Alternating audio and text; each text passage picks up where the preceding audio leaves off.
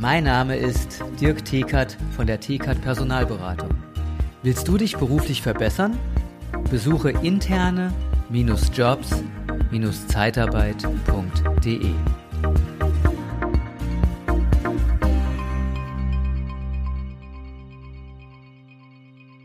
Hallo und herzlich willkommen zur letzten Folge unserer Podcast-Reihe zur Bundestagswahl 2021. Ich heiße Patrick Reiner und ich grüße meine Co-Moderatoren Christina Poncheva vom Arbeitsblog und Daniel Müller von Liebe Zeitarbeit. Hallo. Hi. Als Finale für unsere Podcast-Reihe zur Bundestagswahl 2021 haben wir den Hauptgeschäftsführer des Bundesarbeitgeberverbandes der Personaldienstleister e.V., kurz BRP, zu Gast. Hallo, Herr Florian Zwieter. Hallo. Hallo zusammen und herzlichen Dank für die Einladung. Liebe Zeitarbeit, der Podcast mit Daniel Müller.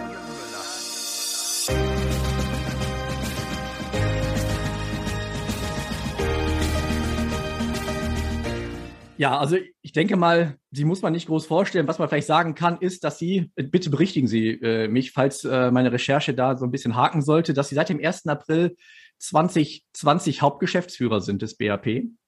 Richtig, ja. Und Jurist. Auch das, genau.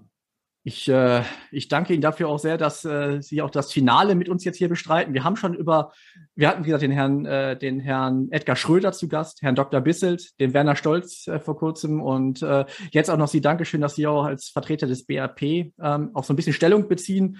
Ähm, vielleicht als erste Frage, sofern sie mir erlaubt sein darf, ähm, Sie wissen, wissen Sie, was Sie wählen werden und äh, beziehungsweise sind Sie Stammwähler? Ja, beides. Ich bin, ich weiß genau, was ich wählen werde und ich bin auch Stammwähler. Und wenn Sie sich damit beschäftigt haben, äh, was ich beruflich gemacht habe, bevor ich zum BAP gekommen bin, dass ich ja äh, einige Jahre im Abgeordnetenhaus Berlin gesessen habe für die FDP-Fraktion, dann ist es jetzt nicht so schwer zu erraten, was ich wählen werde. Und das werde ich in diesem Jahr wieder und erst recht und aus vollem Herzen tun äh, wohl wissen, dass natürlich auch andere Wahlentscheidungen genauso in Ordnung sind, aber bei mir ist es ganz klar. Perfekt, perfekt. Und als allerwichtigstes natürlich auch für unsere Zuschauer und Zuhörerinnen, äh, bitte wählen gehen. Aber das werden wir vielleicht das ein oder andere Mal noch erwähnen, dass das ganz, ganz wichtig ist. Wie empfinden Sie denn aktuell so die, die Vorwahlen, das ganze Anführungsstrichen Geplänkel im, im Vorhinein? Ja, ich nehme an, das werden auch einige Vorredner gesagt haben, es ist merkwürdig oberflächlich, dieser Wahlkampf. Er geht äh, vielleicht erstmal von Afghanistan abgesehen, wo ich das erste Mal überhaupt den Eindruck habe, dass es dann mal wirklich in die Tiefe geht, dass es dann auch mal zur Sache geht. Im Sinne, wir streiten uns jetzt mal darüber, wie es eigentlich weitergeht oder wie es überhaupt so weit kommen konnte, hatte ich in den Wochen davor, so wie viele auch, das ist auch mein Eindruck gewesen, ein merkwürdiges äh, an der Oberfläche schwimmen. Es ging nicht zur Sache. Es ging um Nebensächlichkeiten, die mal mehr oder mal weniger unterhaltsam sind, aber letztendlich dem Wähler tatsächlich nicht weiterhelfen, wenn man da Persönlichkeits- oder Charakterstudien anstellt, äh, wozu jeder auch seine Meinung haben kann, ob es in Ordnung ist, äh, ähm, Bücher von anderen schreiben zu lassen und trotzdem zu behaupten, man hätte es selbst geschrieben oder den Moment ein völlig schlechtes Timing hat, wenn man seinen Humor zeigt in einer Flutkatastrophe. Das ist, Absolut. es gehört auch zu einem Wahlkampf, dass man sich über sowas äh, austauscht. Hat ja auch was Unterhaltsames, durchaus auch mal so ein Hinweis, dass man sagen kann, wie tickt dieser Kandidat oder die Kandidatin, die wir so gar nicht so richtig kennen. Da ist es durchaus will ich nicht sagen, dass man darüber nicht reden sollte. Aber es ist, wie gesagt, merkwürdig oberflächlich. Ich hoffe, ich habe die Hoffnung, dass nur wirklich um Grundsatz, und es geht um Grundsatzentscheidungen, wie es in diesem Land vorangeht, wie wir zur Wirtschaft stehen, wie wir zum Thema Arbeitsmarkt stehen und wie wir dazu stehen, wie man den Klimawandel so gestalten kann, oder besser gesagt die Reaktion auf den Klimawandel so gestalten kann, dass wir da wirtschaftlich und sozial nicht in Schieflage geraten. Das sind die wesentlichen Themen, die werden auch immer mal wieder angetönt. Und ich könnte mir vorstellen, dass in den nächsten Wochen da eher zur Sache geht. Ja. Also Sie, Sie glauben, also jetzt, äh, wir nehmen die Folge am 25.08.21 auf, also ich sag mal nur ein paar Wochen bevor es losgeht. Sie glauben, es wird noch, die heiße Phase kommt erst noch, ja? Ja, das glaube ich schon. Ich meine, ich bin kein Hellseher. Ich weiß nicht, an welchen Themen. Ich hätte jetzt auch nicht niemand rechnete damit, dass Afghanistan jetzt zum Beispiel so eine große Rolle genau. spielt. Ich Könnte mir aber vorstellen, dass wir in zwei Wochen schon wieder über ein anderes Thema reden. Corona ist ja auch noch nicht ausgestanden als Thema. Also Themen, wie gesagt, gibt es genug, über die man auch heiß diskutieren könnte. Und ich bin nur gespannt, wie dann auch die Parteien sich im Wahlkampf voneinander unterscheiden wollen. Denn die Wahlprogramme selbst unterscheiden sich durchaus voneinander. Es lohnt sich darüber zu reden, was die Parteien sich aufgeschrieben haben, was sie nach dem 26.09. zu tun gedenken. Das ist, finde ich, ein Thema wert. Darüber sollte man intensiver als im Moment reden, ja. Definitiv. Ja, und dafür haben wir Sie auch unter anderem auch eingeladen. Natürlich halt auch immer im Kontext Personaldienstleistung, Zeitarbeit. Hm, ja, dann lassen Sie uns mal drüber sprechen, wenn Sie die Wahlprogramme ja wahrscheinlich auch mit studiert haben. Hm, wie, wie, wie schätzen Sie denn die einzelnen Parteien ein? Wenn Sie möchten, äh, was, würden, was wünschen Sie sich denn auch vielleicht äh, nach der Wahl? Wie die Konstellation sehen Sie denn da? Vielleicht mal zuerst der ersten Teil. Wie schätze ich die äh, Parteien ein im Hinblick auf unsere Branche? Das Sehr gerne. Habe ich das mal verstanden. Auf, Im Hinblick auf unsere Branche, da hat man bei der CDU, was ja auch in den vergangenen Wahlperioden, ich glaube vor vier Jahren hatte dazu nichts gesagt zur Zeitarbeit, davor aber doch 2013, was daraus geworden ist, haben wir dann auch beobachten können. Aber immerhin, gucken wir jetzt mal auf das Programm, sehen wir dort eher wohlwollende Worte.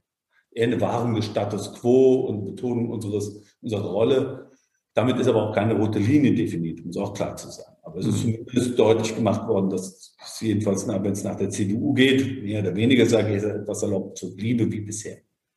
Wir haben mit der FDP eine Partei, die sich ausdrücklich zur Zeitarbeit bekennt, auch zu ihrer Rolle, die stärken möchte, auch sogar einen konkreten Vorschlag einbringt, was die Höchstüberlassungsdauer anbetrifft.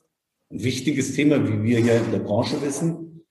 Äh, draußen vielleicht gar nicht so bekannt, das muss man sagen, weil jenen, die nicht in der Personaldienstleistungsbranche sind, muss man erstmal fragen, was ist denn damit? Die fragen sich dann, was habt ihr denn damit gemeint? Habe ich schon mal verprobt mit dem FDP-Programm. Gesagt, wir wollen die Höchstüberlassungsdauer abschaffen. Hast du ja schon mal von gehört? Welche Höchstüberlassungsdauer äh, gilt das jetzt? Für was gilt das jetzt? Muss ich dann bin ich dann weg?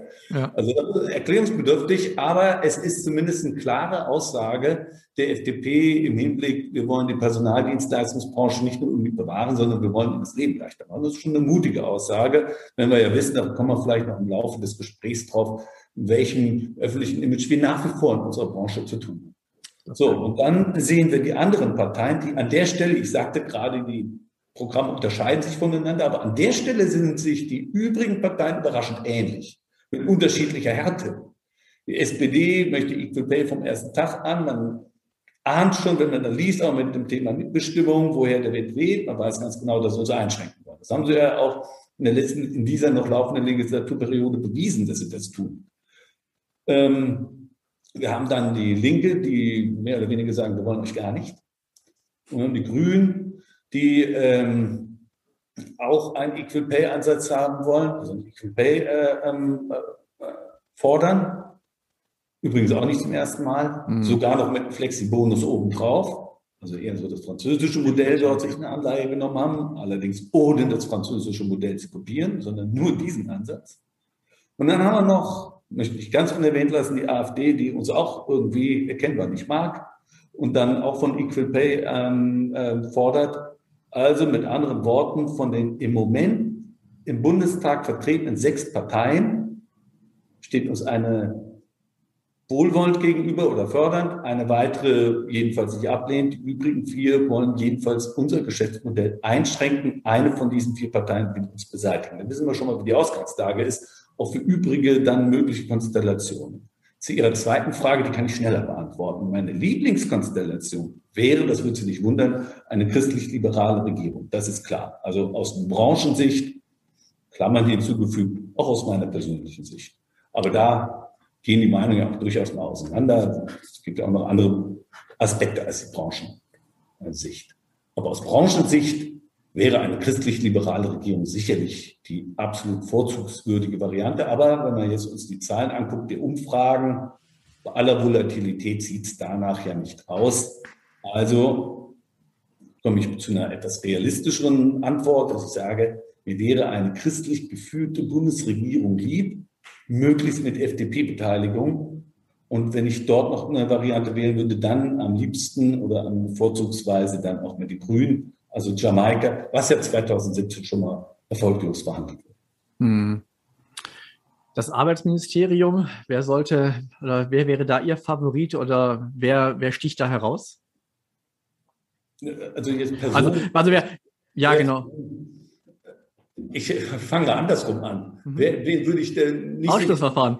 Den würde okay. ich dann nicht so gerne sehen wollen. Ja, machen wir es so. Und, und, und, machen wir es mal so rum, dann nähern wir uns dem Thema schon mal. Sehr gerne. Also äh, eine Beteiligung der SPD, in welcher Konstellation übrigens auch immer, die ja jetzt in diesen Tagen jedenfalls, man wird den Podcast ausstreiten, zwei Wochen. Mhm. Mal sehen, welche Halbwertszeit jetzt meine Aussage hat. Ja, ja, deswegen habe ich das Datum gerade genannt. Also wir werden kein Zeitstempel einsetzen, aber damit Disclaimer. Sehr freundlich, das ist genau, das ist auch gut so, denn die ähm, Halbwertszeit von so Aussagen ja, ja. kann begrenzt sein bei der Volatilität. Absolut. Momentan ist die SPD ja kräftig am Aufholen, sogar am Überholen. Ich kann nur sagen, wenn die SPD an einer Regierung, welcher Farbkonstellation auch beteiligt wäre, dann würde sie aller Wahrscheinlichkeit, das, äh, aller Wahrscheinlichkeit nach das Bundesarbeitsministerium beanspruchen. Das wäre für unsere Branche eher nicht so gut, sage ich mal so. Wir würden natürlich auch dort versuchen, wir würden ja nicht als Verbände dann sagen, ohnmächtig zusammenfallen, sondern wir würden sagen, natürlich nur versuchen, den Pragmatismus, der ja immer auch da ist, äh, zu appellieren, dass am Ende des Tages auch ein Land und ein Wirtschaft und ein Arbeitsmarkt funktionieren muss. Daran kann man auch anknüpfen, das ist klar, aber es wäre für unsere Branche nicht so gut, eine weitere sozialdemokratische Führung des Arbeitsministeriums zu haben. Also ergibt sich daraus die Antwort, wird dann vielleicht ein CDUler sein, wenn das mhm. mein Wunsch in Erfüllung gehen würde, dass unser Gast. die Regierung führt, wäre das sicherlich auch ein CDUler mit größerer Wahrscheinlichkeit ein CDU-Minister. Und wenn es dann nicht ein in die Wolle gefärbter CDAler ist, wäre ich auch nicht undankbar.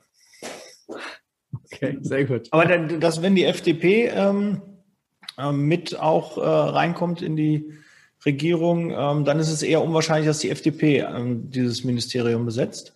Ja, natürlich spekulativ, weil wir zum ersten Mal oder zumindest eine Wahrscheinlichkeit dafür spricht, dass wir eine Dreierkonstellation mm hatten wir bisher noch nicht, in der, auf Bundesebene noch nicht. Hm. Das heißt also, auch dort kann sich sozusagen in der Zusammensetzung eines Kabinetts auch Neuigkeiten oder äh, Änderungen ergeben.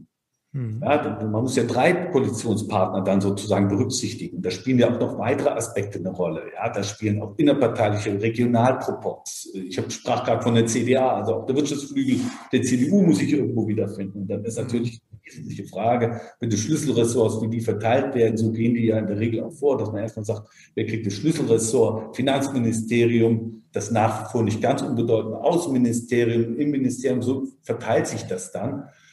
Ähm, Deswegen ist also durchaus auch mal denkbar, dass das Arbeitsministerium woanders hingeht. Es gibt auch andere Ressortzuschnitte, die man dann machen kann. Auch das hatten wir in der Vergangenheit ja erlebt. Bei Rot-Grün gab es Ressortzuschnitt Arbeit und Wirtschaft. Dann hatten wir mal einen Ressortzuschnitt, das war, glaube ich, noch davor, Arbeit und Gesundheit. Also es gibt diverse Kombinationen. Aber die, ich rede jetzt, man kann nur, wie bei der Corona-Pandemie, von Wahrscheinlichkeiten sprechen, selten von Gewissheiten. Und von Wahrscheinlichkeit, wenn ich die jetzt sehe, dann ist es eher wahrscheinlich bei einer CDU-geführten Bundesregierung, dass die CDU wahrscheinlich auch das BMAS besetzen wird oder jedenfalls reklamieren wird, weil das natürlich auch, das darf man ja nicht vergessen, da ist für so eine Volkspartei, äh, äh, hängt da natürlich auch Prestige dran, da hängt dann auch Gestaltungsmöglichkeiten dran und die FDP traditionell äh, reklamiert das Wirtschaftsministerium wie gesagt, ich kann ja auch nur aus der Vergangenheit berichten, mal sehen, wie es dann sein wird. Das würde dafür sprechen. Aber gleich wie eine solche Konstellation, CDU geführt mit FDP-Beteiligung, wäre für unsere Branche, wie gesagt, jetzt nochmal zurück zu unserer Branchensicht, eine Kombination, mit der wir hoffentlich ganz gut leben können. Mhm. Der Werner Stolz hatte gestern, haben wir die Folge aufgenommen, ähm, auch nochmal zusammengetragen. Ähm, wer ist denn für das Einschränken der Überlassungshöchstdauer? Wer ist für Equal Pay und da die strengeren Regelungen? Wie sieht es aus mit sektoralen Überlassungsverboten, beziehungsweise da auch wieder zu, mhm. auch da selbstverständlich. Also ich, äh, ich weiß schon, was die, was die antworten werden. Auch als, als Jurist kennt man das ja, es kommt darauf an. Ja, also das ist in meinem Kontext ja auch nicht ganz anders. Wir haben die Glaskugel nicht. Glauben Sie, es wird da Veränderungen geben oder werden, werden die Parteien erstmal diese ganzen Themen, was die Zeitarbeit betrifft, auch erstmal nicht anfassen, sondern es läuft bis nach der Evaluierung so weiter wie bisher eh? Schwierig. Also, wenn ich jetzt mal unterstelle oder wenn ich jetzt mal davon ausgehe, dass wir eine Dreierkonstellation haben, dann ist mindestens eine Partei dabei, auch die Grünen, die eine Einschränkung unserer Branche wollen. Sie haben gerade das Thema Equal Pay genannt und auch sonst uns eher kritisch gegenüberstehen. Das heißt, also, wir können jetzt nicht glauben, dass wir sozusagen Koalitionsverhandlungen bekommen, wo wir sozusagen keine Rolle spielen. Auch für die Grünen spielen wir dann eine Rolle. Sicherlich ist die Evaluation äh, äh, ein ganz guter Prüfpunkt, um vielleicht auch ein Thema, ein Streit, strittiges Thema, es ist auch ganz beliebt bei Koalitionsverträgen und Verhandlungen, dann solche strittigen Themen einfach zu vertagen, weil man sagt, da müssen wir uns jetzt nicht verkämpfen. Ich habe bei keiner der Parteien auch feststellen können, dass unsere Branche eine Art rote Linie wäre. Mhm. Also an den scheitert sogar eine Koalition. Das äh, ist jedenfalls nicht meine Einschätzung. Das heißt mhm. also, es ist möglich, dass man dort auch Dinge vertagt. Aber sie werden äh, auf die Agenda kommt. Also bei einer Koalitionsverhandlung dazu ist das Thema Zeitarbeit, und wir wissen ja die Wichtigkeit unserer Branche, dazu ist das Thema auch zu wichtig. Und das wissen auch die verantwortlichen Arbeitsmarktpolitiker, dass man dazu gar nichts sagt, in einem Koalitionsvertrag würde ich für fast ausgeschlossen halten, weil dazu ist dieses Thema dann doch zu ähm, prominent und auch zu bedeutsam. Und dann müssen wir auch damit rechnen, dass es Diskussionen geben wird in Richtung Equal Pay, ganz klar, sobald auch nur ein Akteur wie die Grünen dabei sind, ja. Und wir als Verbände werden auch uns, wir werden ja nicht untätig zuschauen, wie, wie dort äh, äh, verhandelt, sage ich mal, sondern auch wir werden deutlich machen, das tun wir auch schon während der Zeit, nicht lautstark, sondern eher auch dort, wo das hingehört, diese Botschaften, dass es in unser Interesse ist, zum Beispiel beim Thema Höchstüberlassungsdauer voranzukommen. Das ist ein Hindernis. Das hat sich in der Corona-Pandemie übrigens auch gezeigt, dass die Höchstüberlassungsdauer höchst sperrig und schlecht ist für den Arbeitsmarkt. Absolut. Ja, also wirklich äh, entweder in die Arbeitslosigkeit die Personen gekommen sind oder was auch selber dann finanziell rauskommt, in die Kurzarbeit geschickt wurden. Beides nicht gut. Beides war statistisch nicht so ohne weiteres zu erfassen. Ich habe da nach wie vor keine Aussagekräfte, aber es ist so. Es sind Effekte messbar und die sind auch bei unseren Mitgliedern gemessen worden. Es gibt sie.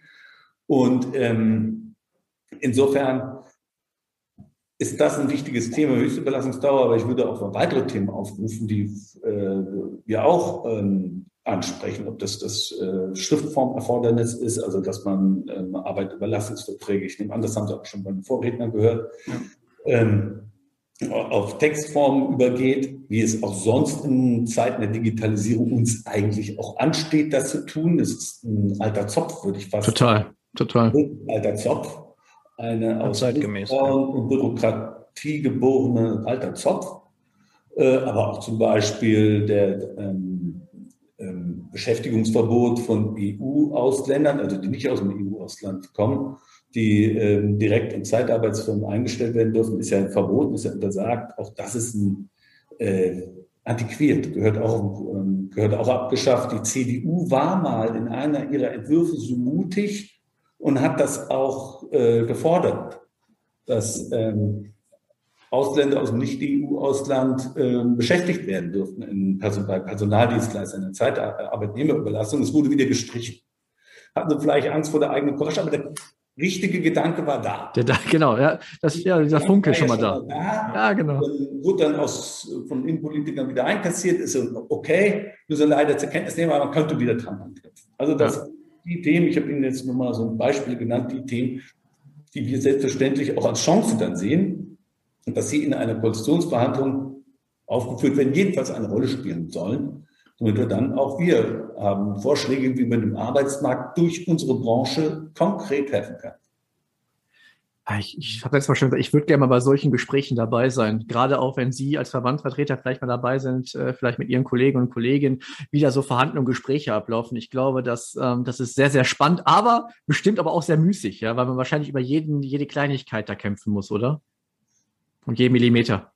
Ja, also so, so Koalitionsverhandlungen äh, Jetzt, äh, bedauerlicherweise konnte ich in Berlin als Landespolitiker keine mitmachen. Da gab es mhm. Sondierungsgespräche, aber ich habe natürlich mit denen zu tun, die ähm, ich, Verband bei der BDA, wo ich auch genau. beschäftigt war, das ja mitbekommen und ich habe das natürlich auch innerhalb meiner Partei mitbekommen. Es ist mühsam.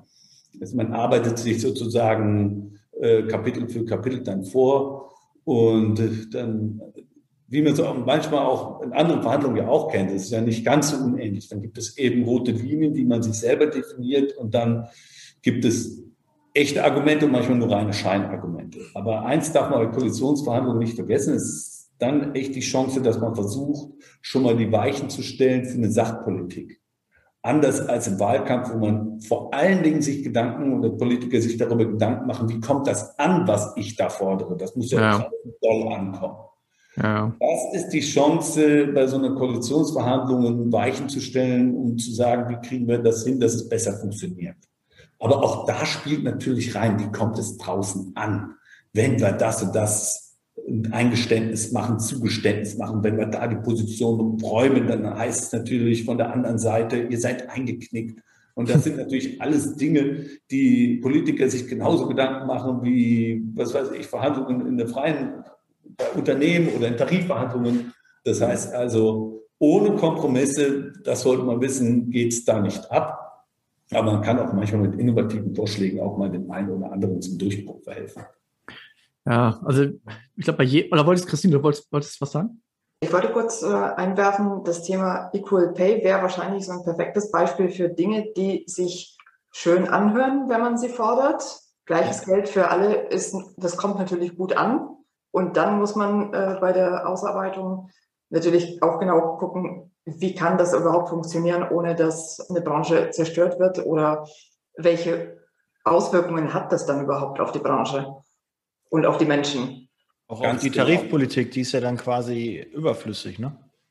Ja, kommt dann darauf an, was man da mhm. erstmal auch da ne, wäre die Frage, was verstehen wir unter Equal Pay? Da geht es ja auch um die Definition, was welcher Raum verbleibt in Tarifvertragsparteien, aber es wäre schon durchaus eine andere Architektur, die in Richtung geht, wie wir sie im EU-Ausland sehen. Man muss auch sagen, auch da klappt es, aber dann muss man wissen, dann haben wir eine andere Architektur. Und wir haben in Deutschland gute Erfahrungen damit gemacht, dass wir eine ähm, tarifgebundene Branche sind mit einem eigenen Regelwerk, mit einer eigenen Sicherheit für die Arbeitnehmer, das nicht hoch genug zu schätzen ist. Und dazu zählt eben auch die, die, die Tarifzuständigkeit unserer Verbände, auch des DGW natürlich, die dafür sorgen, dass wir zum Beispiel Nicht-Einsatzzeiten eine normale, durchlaufende Vergütung hat mit allen weiteren Leistungen, die Arbeitnehmern hierzulande zustehen. Das lässt sich besser organisieren, wenn wir das organisieren, als mit diesem bürokratischen, und das muss man ja dann in der Praxis sehen, mit diesem bürokratischen ähm, Follow-up, sage ich mal, was mit dem Equal Pay, Pay einherginge. Und dann soll man sich nichts vormachen. Es wird natürlich dann auch die nächsten Fragen wären dann ja auch aufgeworfen. Insbesondere, wenn es jetzt noch zu so einem Flexibonus käme.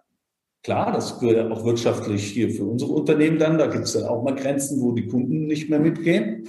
Spannend wäre zu gucken, wie das sich bei der Rekrutierung der Heizkräfte auswirken würde, wenn es da, wenn man bei uns dann deutlich besser verdienen könnte durch Flexibonus als den Einsatzbetrieb. Also da ist auch manches nicht durchdacht oder jedenfalls nicht zu Ende gedacht. Das muss man schon ganz klar sagen. Und in einer Branche können wir erkennen, was passiert, wenn wir sogar teilweise besser bezahlen als in der Einsatzbranche. Sehen wir in der Pflege. Da zahlen wir jedenfalls nicht schlechter, manchmal besser. Und wir haben auch noch, was ganz wichtig ist, bessere Arbeitsbedingungen in einigen Bereichen. Was passiert dann, dann macht man uns einen Vorwurf, ihr seid zu gut. Ja. Und Neid. Neid und Missgunst. Und macht den, macht den Einrichtungen das Leben schwer. Und das natürlich auch. Mit dem Paradoxon dürften sich dann die, diejenigen, die Equal Pay die ganze Zeit fordern, gerne mit auseinandersetzen. Ich plädiere dafür, dass wir das, was sich bewährt hat, und zwar trotz der Eingriffe 2017, weiter bewährt hat, dass mit der Tarifzuständigkeit und mit der Tarifgestaltung der Verbände und auch das DGB wir Arbeitsbedingungen organisieren, die Sicherheit, ähm, ähm, Sicherheit gewähren, die eine Vergütung organisieren oberhalb des Mindest, gesetzlichen Mindestlohns, also, und sogar deutlich besser in weiten Bereichen. Und wir dort dann einfach äh, ähm, eine Aufgabe erfüllen können, die für die Wirtschaft und für den Arbeitsmarkt unerlässlich ist. Ich sage wirklich ausdrücklich unerlässlich ist. Ja, also wir kommen, glaube ich, immer auch wieder auf das Thema zurück. Ähm, die, die Zuschauer und Zuhörerinnen, die diese Reihe hier gesehen haben oder verfolgen werden noch, ähm, werden immer wieder hören, dass wir es ansprechen, das Thema Wertschätzung der Branche. Ja, ähm, Daniel und ich haben eine Folge aufgenommen zum Thema Wording, Zeitarbeit. Ähm, der Werner Stolz hat äh, kürzlich einen Blogbeitrag ähm, veröffentlicht. Auch da ging es auch nochmal zu dem Thema. Ich habe, also es ist meine persönliche Meinung. Ähm, deswegen ähm, ist natürlich strittig auch meinetwegen oder streitbar, ist, dass ich das Gefühl habe, wir können die Tarifverträge noch so gut formulieren. Wir können teilweise vielleicht sogar also ich meine, der gesetzliche Mindestlohn ist ja unter dem Zeit Zeitarbeitsmindestlohn. Ja, also das heißt, gefühlt können wir auch besser bezahlen. Es ändert sich aber nicht viel dran, solange die Wertschätzung und die Wertigkeit und das Wissen über die Branche nicht auf dem Niveau ist, wo es sein müsste. Das ist meine Meinung. Können Sie das so ein bisschen unterstreichen oder bin ich da jetzt ein bisschen zu pessimistisch oder zu, zu weit weg vom Weg? Sie sind nicht weit weg vom Weg. Das ist ja eine Tatsache fast schon, die Sie beschreiben, dass unsere Branche nicht die Wertschätzung erhält, die ihr, ich sage mal, ganz klar zusteht. Äh, das ist ähm, insofern ist auch völlig richtig, fängt schon beim Wording an. Habt, ähm, auch richtig mit Sprache wird Politik gemacht. Man sieht es ja beim Gender. Das hätte nicht so eine Bedeutung.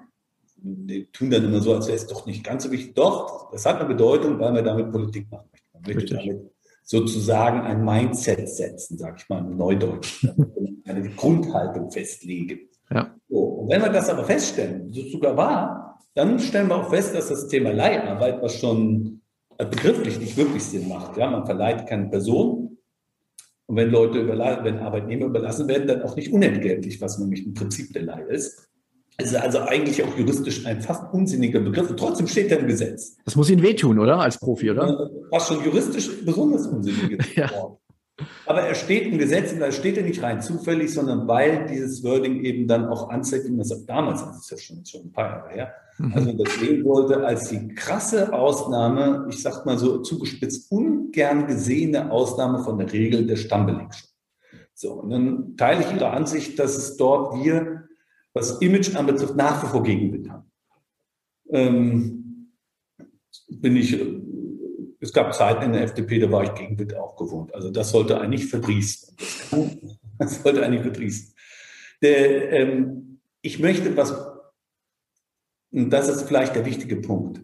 Die positiven Entwicklungen sollte man nicht übersehen. Es gibt Dinge, die besser sind als zum Beispiel vor 15 Jahren. Unsere Branche ist professioneller geworden und ich habe festgestellt, dass in der einen oder anderen Berichterstattung vielleicht nicht gleich Kontraste irgendwo. Aber jedenfalls fängt dann zum Beispiel an, wenn man Spiegelberichte liest oder so, dass wir dort doch eine sehr differenzierte äh, Darstellung der Zeitarbeit haben, sogar wohlwollend.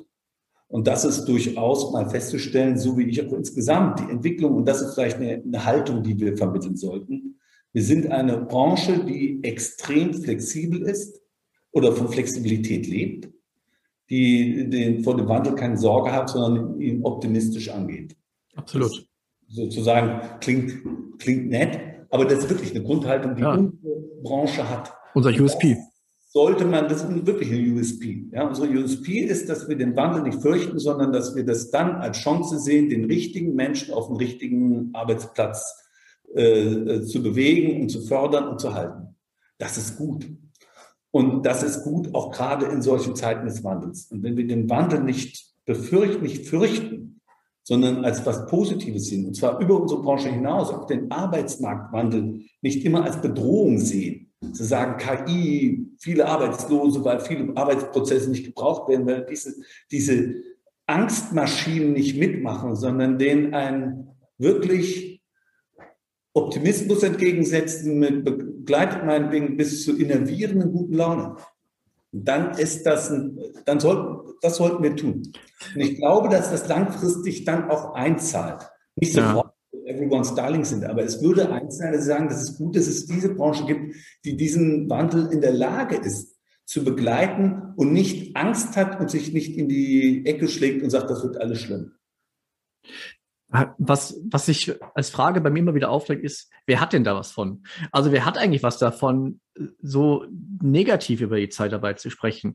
Ist das die Wirtschaft? Ist es die Politik? Sind es die Bürger beziehungsweise die Mitarbeiter, Mitarbeiterinnen? Ähm, das, das ist das, denke ich, wenn man diese Menschen dann vielleicht umstimmen könnte, wenn man wüsste, wo es herkommt, man stimmt diese Parteien, diese Partei um. Ja, das ist, also es gibt natürlich auch interessengeleitet äh, ähm, Kampagnen gegen uns. So, und da, In der Pflege zum Beispiel. Ne? Bitte? In der Pflege zum Beispiel, ne? Da haben wir so ein klassisches Beispiel. Oder? Die wissen ganz genau, der Druck wird umso größer, wenn die Arbeitnehmer tatsächlich Alternativen vorfinden. Dann wissen sie, es wird ein größerer Druck, der Änderungsdruck wird größer. Deswegen kommt der Reflex, uns verbieten zu wollen, was natürlich überhaupt nicht helfen würde, weil jeder, der ein bisschen die Medien sieht, weiß, diese Arbeitnehmer sind dann trotzdem nicht zu halten. Die sind dann ganz weg. Die sind dann hm. nicht in der Zeitarbeit, sondern ganz weg für die Pflege verloren. Aber wer ist es denn? Wer ist denn dagegen? Sind es die Pflegeeinrichtungen? Ist es da auch wieder die Politik oder sind es die Mitarbeiter, Mitarbeiterinnen, die ja nun mal besser bezahlt werden? Die ja wohl nicht. Die nicht. Spannenderweise auch noch nicht mal die Stand. Da war ja die Berichterstattung in den letzten äh, Wochen und Monaten sind die spannend. Auch die finden das in Ordnung. Also äh, gibt sicherlich auch welche, die es nicht in Ordnung finden, aber die meisten sagen, es ist auch in Ordnung, wenn mein Kollege jetzt in die Zeitarbeit gegangen ist. Es sind dann durchaus die Einrichtungen, die damit verbundenen Verbände, die dort dann ein Interesse haben und die das ja auch formuliert haben, äh, ähm, uns einzuschränken. Und da macht sich die Politik das natürlich zu eigen, die oftmals ja auch die Verantwortung dafür haben für die Einrichtungen, entweder direkt oder mittelbar, das jedenfalls finanzieren müssen. Und so kommt dann natürlich ein äh, ganz, ganz linker Senat, wie hier der in Berlin, auf die Idee zu sagen, na gut, Probat nützt auch in anderen, finden wir auch in anderen Bereichen so gut, verbieten, das hilft doch vielleicht erstmal weiter, kostet auch offenbar kein Geld, dann machen wir das. das immer, ich polemisiere mhm, gerade diesen Ärger, aber das ist, der Ärger ist da deswegen bei mir so groß, weil das wirklich kein konstruktiver Ansatz ist. Es gibt natürlich auch einen Interessengegensatz, den wir mit den Gewerkschaften haben, muss man ganz klar sagen. Natürlich hat eine Gewerkschaft auch ein äh, größeres Interesse an Stammbelegschaften, was einfach im Hinblick auf ihre eigene Organisation. Aber auch die wissen, dass man, äh, und mit pragmatischeren, die wissen das, dass man mit Erstarrung und mit sozusagen Festkloppen des oder Festnageln des Status quo äh, kommen wir nicht weiter. Das ist denen auch klar. Aber da Sie haben ja gerade gefragt, woher kommen sozusagen die Interessen? Hat man natürlich dann Interessen. Und dann gibt es einen Punkt, der der schwierigste wahrscheinlich ist. Und das ist so, ich nenne es mal öffentliche Meinung. Und wenn es äh, ein Journalist eine Geschichte anrührt mit Empörungspotenzial, dann ist das Ding, da sage ich mal aus Journalistensicht, da knallt er durch die Decke als, als, als wenn man sagt, so ein sachlicher Bericht, wo man einfach mal darstellt, welche Wirkung dort wie mit der Zeitarbeit zu erzielen ist und wo es vielleicht auch Defizite gibt, sondern spannender ist natürlich zu sagen, boah, da ist was Schlimmes passiert. Und Empörung. Und da haben wir, da eignet sich natürlich so eine Branche wie wir besonders, denen man alleine schon durch das Wort Flexibilität unterstellt, wir wären gegen Sicherheit. Mhm. Das ist das, was wir immer und immer wieder darlegen müssen, besonders wenn die sachliche Phase wieder kommt. Wir sagen, Sicherheit und Flexibilität müssen sich nicht ausschließen, sie schließen sich bei uns nicht aus. Wir organisieren das zusammen. Das ist das, was gerne in der Öffentlichkeit gerne getrennt wird und uns angelastet wird, den Wandel, den ihr befürchtet, die hat einen Namen, die heißt auch Zeitarbeit. Nein, das, die Lösung des Problems bei Wandel, die anstehen, ist die Zeitarbeit bei Sicherheit und äh, Flexibilität zusammenbringt. Aber es ist eine Daueraufgabe. Ich habe mich so, auch nicht, Florian, eine, eine Seite. Ich mich nicht beworben, sondern für einen Marathon. Florian, wenn du jetzt natürlich sagst, dass die Pflegeeinrichtungen eigentlich äh, gegen Zeitarbeit auch sind, ähm, was ich mir ja durchaus da bei einigen Bereichen auch vorstellen kann, aber das ist, es klingt extrem schizophren. Wenn du dir vorstellen musst, wir sind ja wirklich an der Basis. Bei uns rufen Pflegedienstleitungen weinend an weil die ihre Dienste nicht abdecken können, weil ähm, die älteren Damen und Herren, die pflegebedürftig sind, nicht angefahren können, werden können, weil das Personal fehlt.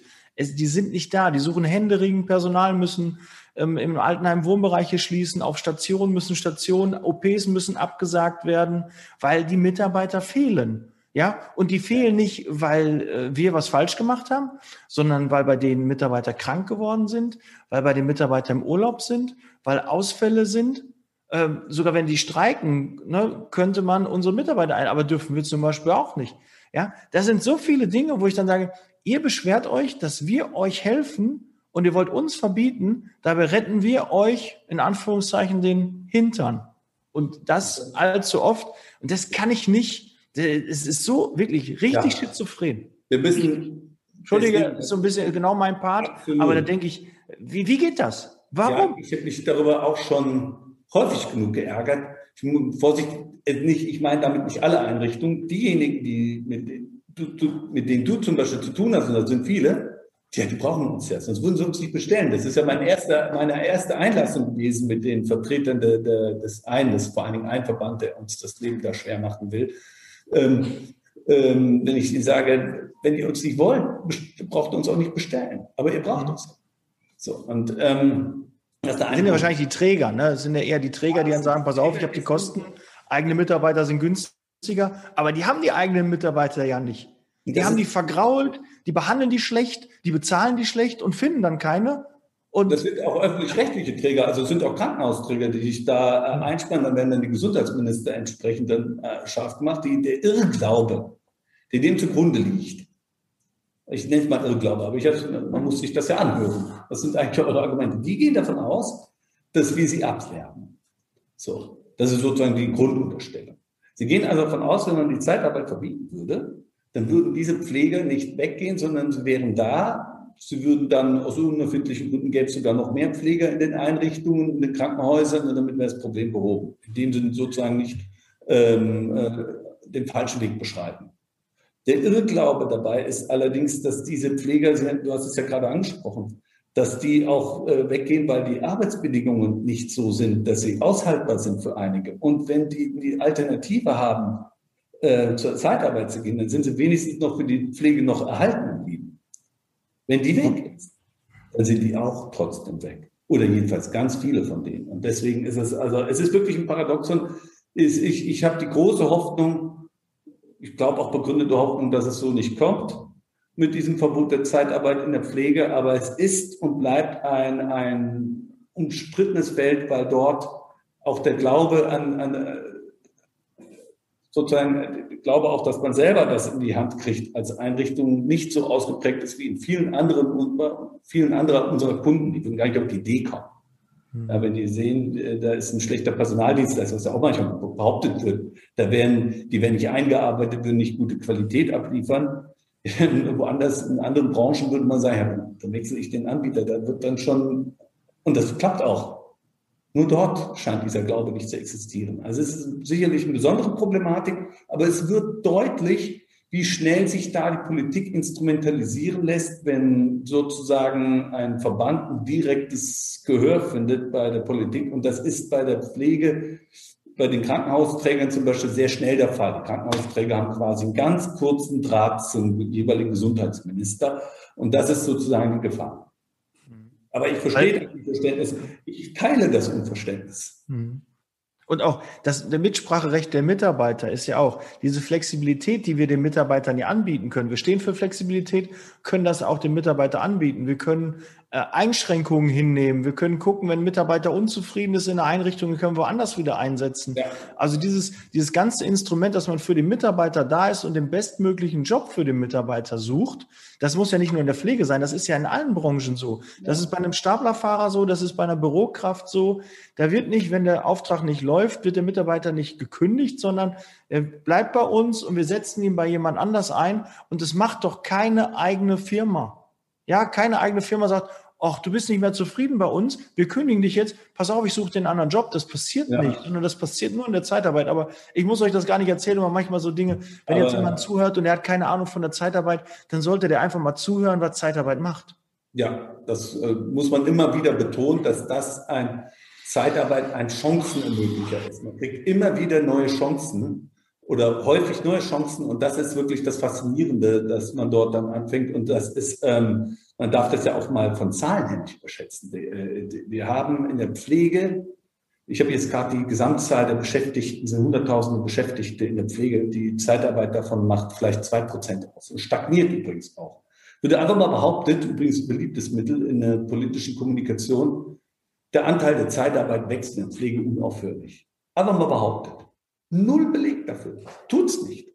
Und zwar nach keiner Statistik äh, wächst dort äh, die, die, äh, der Anteil der Zeitarbeit in der Pflege, sondern von den Beschäftigten in der Pflege insgesamt sind zwei Prozent in der Arbeitnehmerbelastung. Das ist, finde ich, sehr überschaubar. Es ist jedenfalls nicht so, dass mir irgendeiner glaubhaft machen konnte, dass daran das Gesundheitssystem in irgendeiner Weise. Im Gegenteil, wie gesagt, du hast es gerade dargestellt, es nützt den jeweiligen, der, der Branche und auch der Gesundheitsbranche nützt es, wenn Zeitarbeit da ist, um eben Engpässe vorübergehender Art abzudecken, um Personal zu erproben. Auch das wird ja, das ist ja auch ein wichtiges, ähm, wichtiger Punkt, vor allen Dingen auch Personal zu rekrutieren. Das ist ja ein zunehmend wichtiger Aspekt in der Arbeitnehmerüberlassung, ist ja auch, dass man überhaupt erstmal Personal findet und rekrutieren kann. Das ist ja ein Wahnsinnsaufwand für die Unternehmen, Personal zu finden. Wenn sie da einen haben, Personaldienstleister, der das kann, weil es sein Kerngeschäft ist, dann ist es für mich ein wunderbares Beispiel von gelungener Arbeitstag. Definitiv. Ja, perfekt. Könnte man schon fast das Schlusswort nehmen, oder? Je nachdem, was ihr noch für Fragen habt. Und Point, ja, das, das, die Frage will ich direkt mal an Christine. Du hast dir so viel Mühe gegeben, auch bei den Vorbereitungen der Folgen. Ähm, ist da noch was offen? Weil sonst würde ich das fast schon als Abschluss nehmen. Nee, wir haben ähm, tatsächlich auch schon über alle relevanten Aspekte gesprochen und ausführlich. Ich denke mal, das ist tatsächlich ein gutes Schlusswort gewesen. Daniel, du bist was auch so toll finde, was ich mal so, wir haben ja jetzt vier Interviews geführt und ähm, jeder hat es irgendwie aus einer anderen äh, Sicht beleuchtet und es war jetzt nicht irgendwie nur eine Wiederholung, sondern jede Folge hat mich anders gepackt und äh, ja.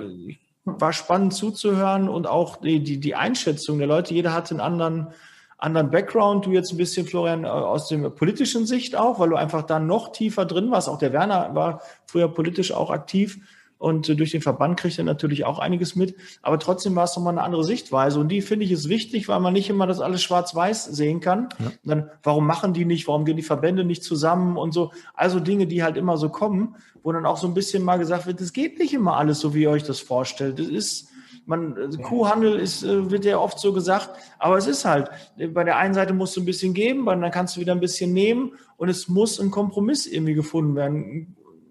Und manchmal ist es ein fauler, manchmal ist es ein guter Kompromiss. Ja, und da müssen wir halt gucken, dass wir die besseren Argumente haben, dass wir halt nicht auf der Strecke bleiben. Das finde ich auch ein sehr gutes Schlusswort, Daniel. Genauso ist es. Ja, perfekt. Wo sagt der Wille oder sonst was. ja, willkommen in der Politik. ist gefragt. Aber Bürgermeister irgendwie alles das oder Sitten, ich guck mal. Äh, das Leben, das Leben, äh, glaube ich, das ist immer das Thema der Graustufen. Ne? Das befindet sich da, schwarz oder weiß, das sind dann die Extremen. Ähm, was extrem war, war extrem schön waren die Folgen. Ähm, deswegen vielen lieben Dank, Herr Swieter, dass Sie sich die Zeit genommen haben, äh, sich den Fragen gestellt haben. Und äh, aber auch an dieser Stelle auch vielen lieben Dank an die Gäste, Herr Dr. Bissels, Werner Stolz und Edgar Schröder auch nochmal an dieser Stelle. Und natürlich, äh, wenn ich das mal sagen darf, im Team, ähm, liebe Christine, liebe da, es hat super viel Spaß gemacht, mit euch ähm, diese Podcast-Reihe mal durchzuarbeiten. Ähm, man, kann sich man kann sich vorstellen, wenn man mit ja, drei, vier Menschen Termine vereinbaren muss, äh, Vorbereitungen treffen muss, neben den ganzen Themen, die man sonst ja also alles hat. Also es war toll und ich hoffe, dass äh, die Zuschauer, die Zuhörerinnen das auch entsprechend auch wahrnehmen. Also mir hat es total viel Spaß gemacht. Vielen lieben Dank.